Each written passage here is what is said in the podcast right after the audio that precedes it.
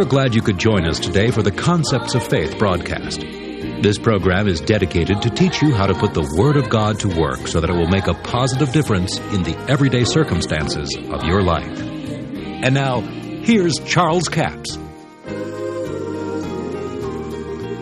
Now we're doing some practical teaching on faith's corresponding action.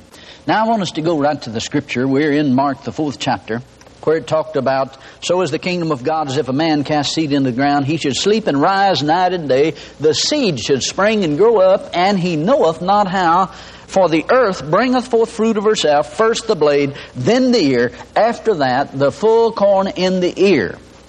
But when the fruit is brought forth, immediately he putteth in the sickle because the harvest is come. Now I want us to look, zero in on the 29th verse. But when the fruit is brought forth, then immediately he putteth in the sickle. In other words, immediately you harvest when the fruit is brought forth. But so many people get excited about faith. You can excite faith. Don't just try to excite faith, but teach people how to operate in the principles of faith. There's a lot of people get their faith excited and they go out and they go beyond where they're developed to. See, that's the thing you don't want to do. You don't want to get people pushed out there beyond where they developed to. Now, this is what happened to Peter when he got out of the boat to walk on the water. He was not developed to that point. You see, he said to Jesus, saw Jesus walking on the water coming, and they'd probably been praying, Boy, if Jesus was here, you know, I know things would be different. They look up and see Jesus coming, walking on the water. And then Peter says, Lord, if it's really you, bid me to come. Now, he was not ready for water walking. and there's a lot of Christians that are not ready for it. They've been to a few seminars, but they're not ready for it. But what Peter did, and I said this in one of the other sessions, was that he forced Jesus in to calling him. He said, If it be you, bid me come. Well, what was Jesus going to say? No, it's not me. Forget it, Peter.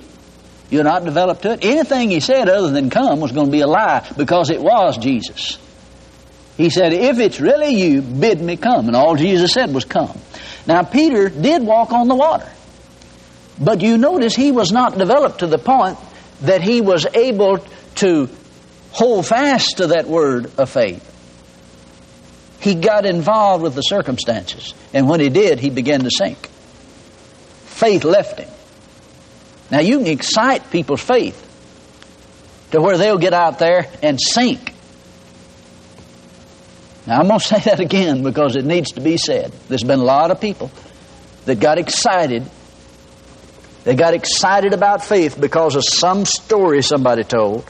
Said, now this is the way it happened to me, and you know, this happened and all of it worked out good. Well, that person was developed to it. But now for you to go and do that same thing, it may be disastrous. So when you operate in this, practice this thing before you preach it. a lot of people practice what they preach. You need to be preaching what you've practiced. And then don't just excite people's faith. Get them involved with the principles. Help them to understand it, you see. Because you can excite people beyond their ability. That's what happened to Peter.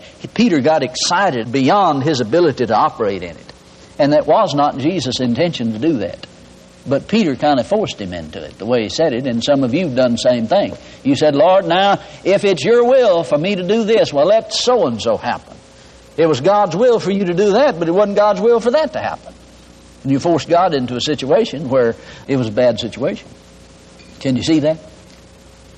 Now, I want you to remember that. Don't just get people's faith excited. Now, let me give you an illustration of what I'm talking about.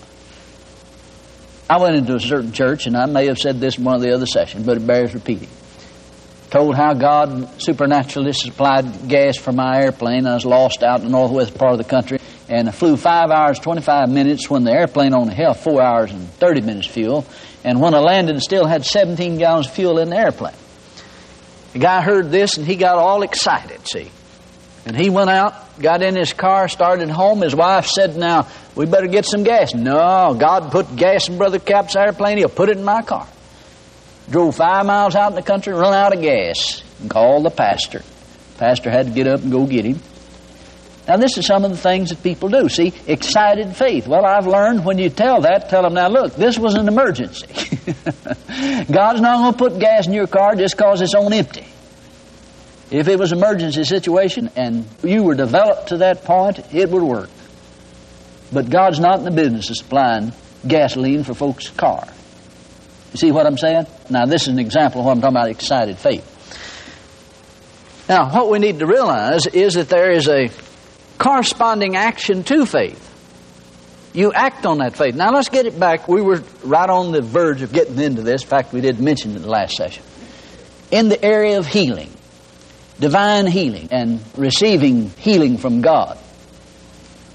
Now, when people get the wrong idea of corresponding action concerning healing, you're going to end up with a lot of people in trouble.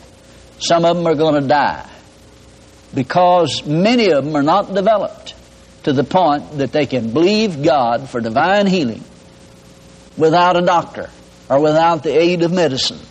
They're not developed to that. And you push them out there and say, well, now, if you really believe God, you'll throw your medicine away. If you really believe God, you'd quit going to that doctor. Well, now, that's foolish. You might be developed to that. If you are, fine and good. But don't try to put everybody up there where you are. People have to operate where they are. Now, see, we're talking about some practical things. See, don't push people out there.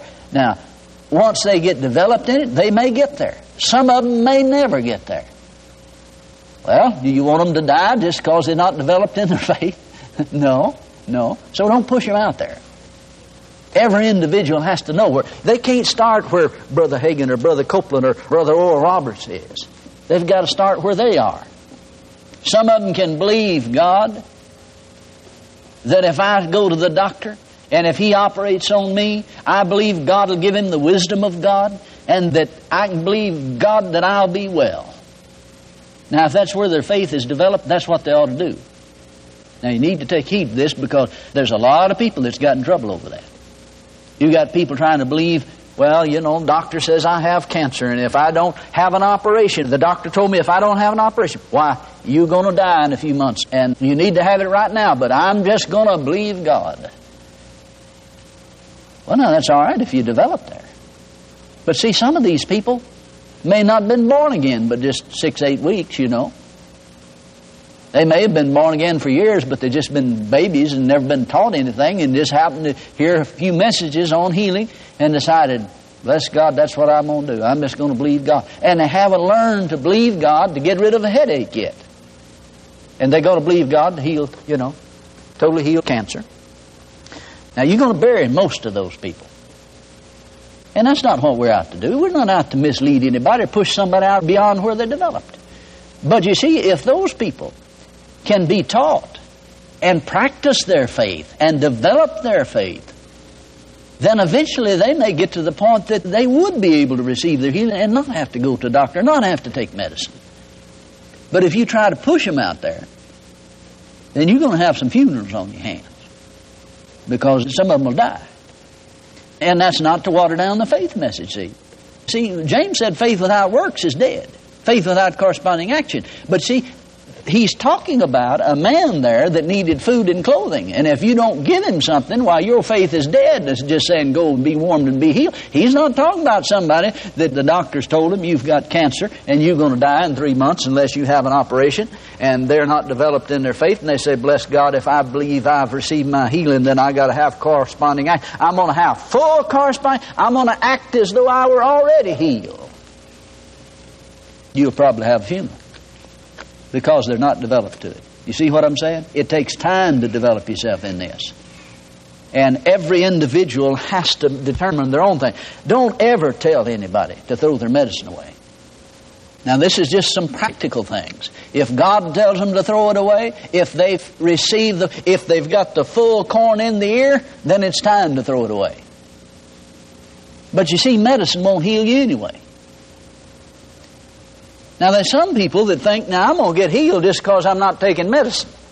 That's my corresponding action. I'm not taking medicine, so I'll get healed because I don't take medicine. Not even believing a promise of God, they just think that's that proves I got faith because I'm not taking medicine. It may prove you'll die young. now, I told you we're going to get down to some nitty gritty things. Certainly, you can develop yourself. Certainly, healing is a fact in the Bible. Certainly, God sent His Word and healed us. But you see, it's like a farmer that if he needs $30,000 and he makes $100 an acre off of wheat, and he goes out there and plants one acre of wheat and said, Well, I got wheat, I'm going to get $30,000. No, he's not. He's going to get $100. It's not enough to pay his note. Some people are trying to operate on the ultimate faith when they're down here on this other level. So the farmer couldn't receive the manifestation of his total need met when he didn't plant enough seeds to produce it. Kingdom of God's if a man casts seed in the ground. See, this is a process. When we're talking about confession and faith's confession and corresponding action, confession is a process. It doesn't happen overnight. And a lot of people have died confessing the Word of God. Somebody said, I don't understand why they died. They were confessing the Word, yeah, but they didn't get developed in it. See, you got to start where you are. God bless you. I do appreciate you joining us for the Concepts of Faith broadcast today. Now, all of this week we have the CD offer number 7243. It's called The Intent of the Word. Two CDs for $15 plus $4 postage and handling, total of $19. The intent of the Word. Did you know that in a court of law, the intent of the law is sometimes more important, or at least as important, as what has been written down?